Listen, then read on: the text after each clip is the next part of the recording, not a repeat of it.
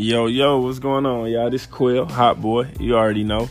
And this my podcast, Hot Boy Nation Motivation, man.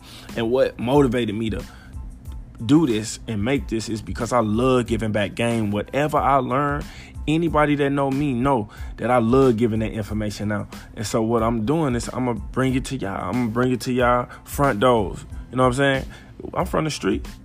You know, and what better way to do it than this way, man. I'm trying to reach any and everybody. But like I said, black excellence is what I want to go for.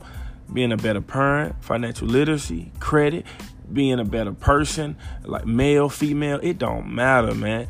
That money that we want, that million dollars that we want, is there for us to take it, man. And I'm gonna tell y'all right now that it's easier than what we think. So let's get it.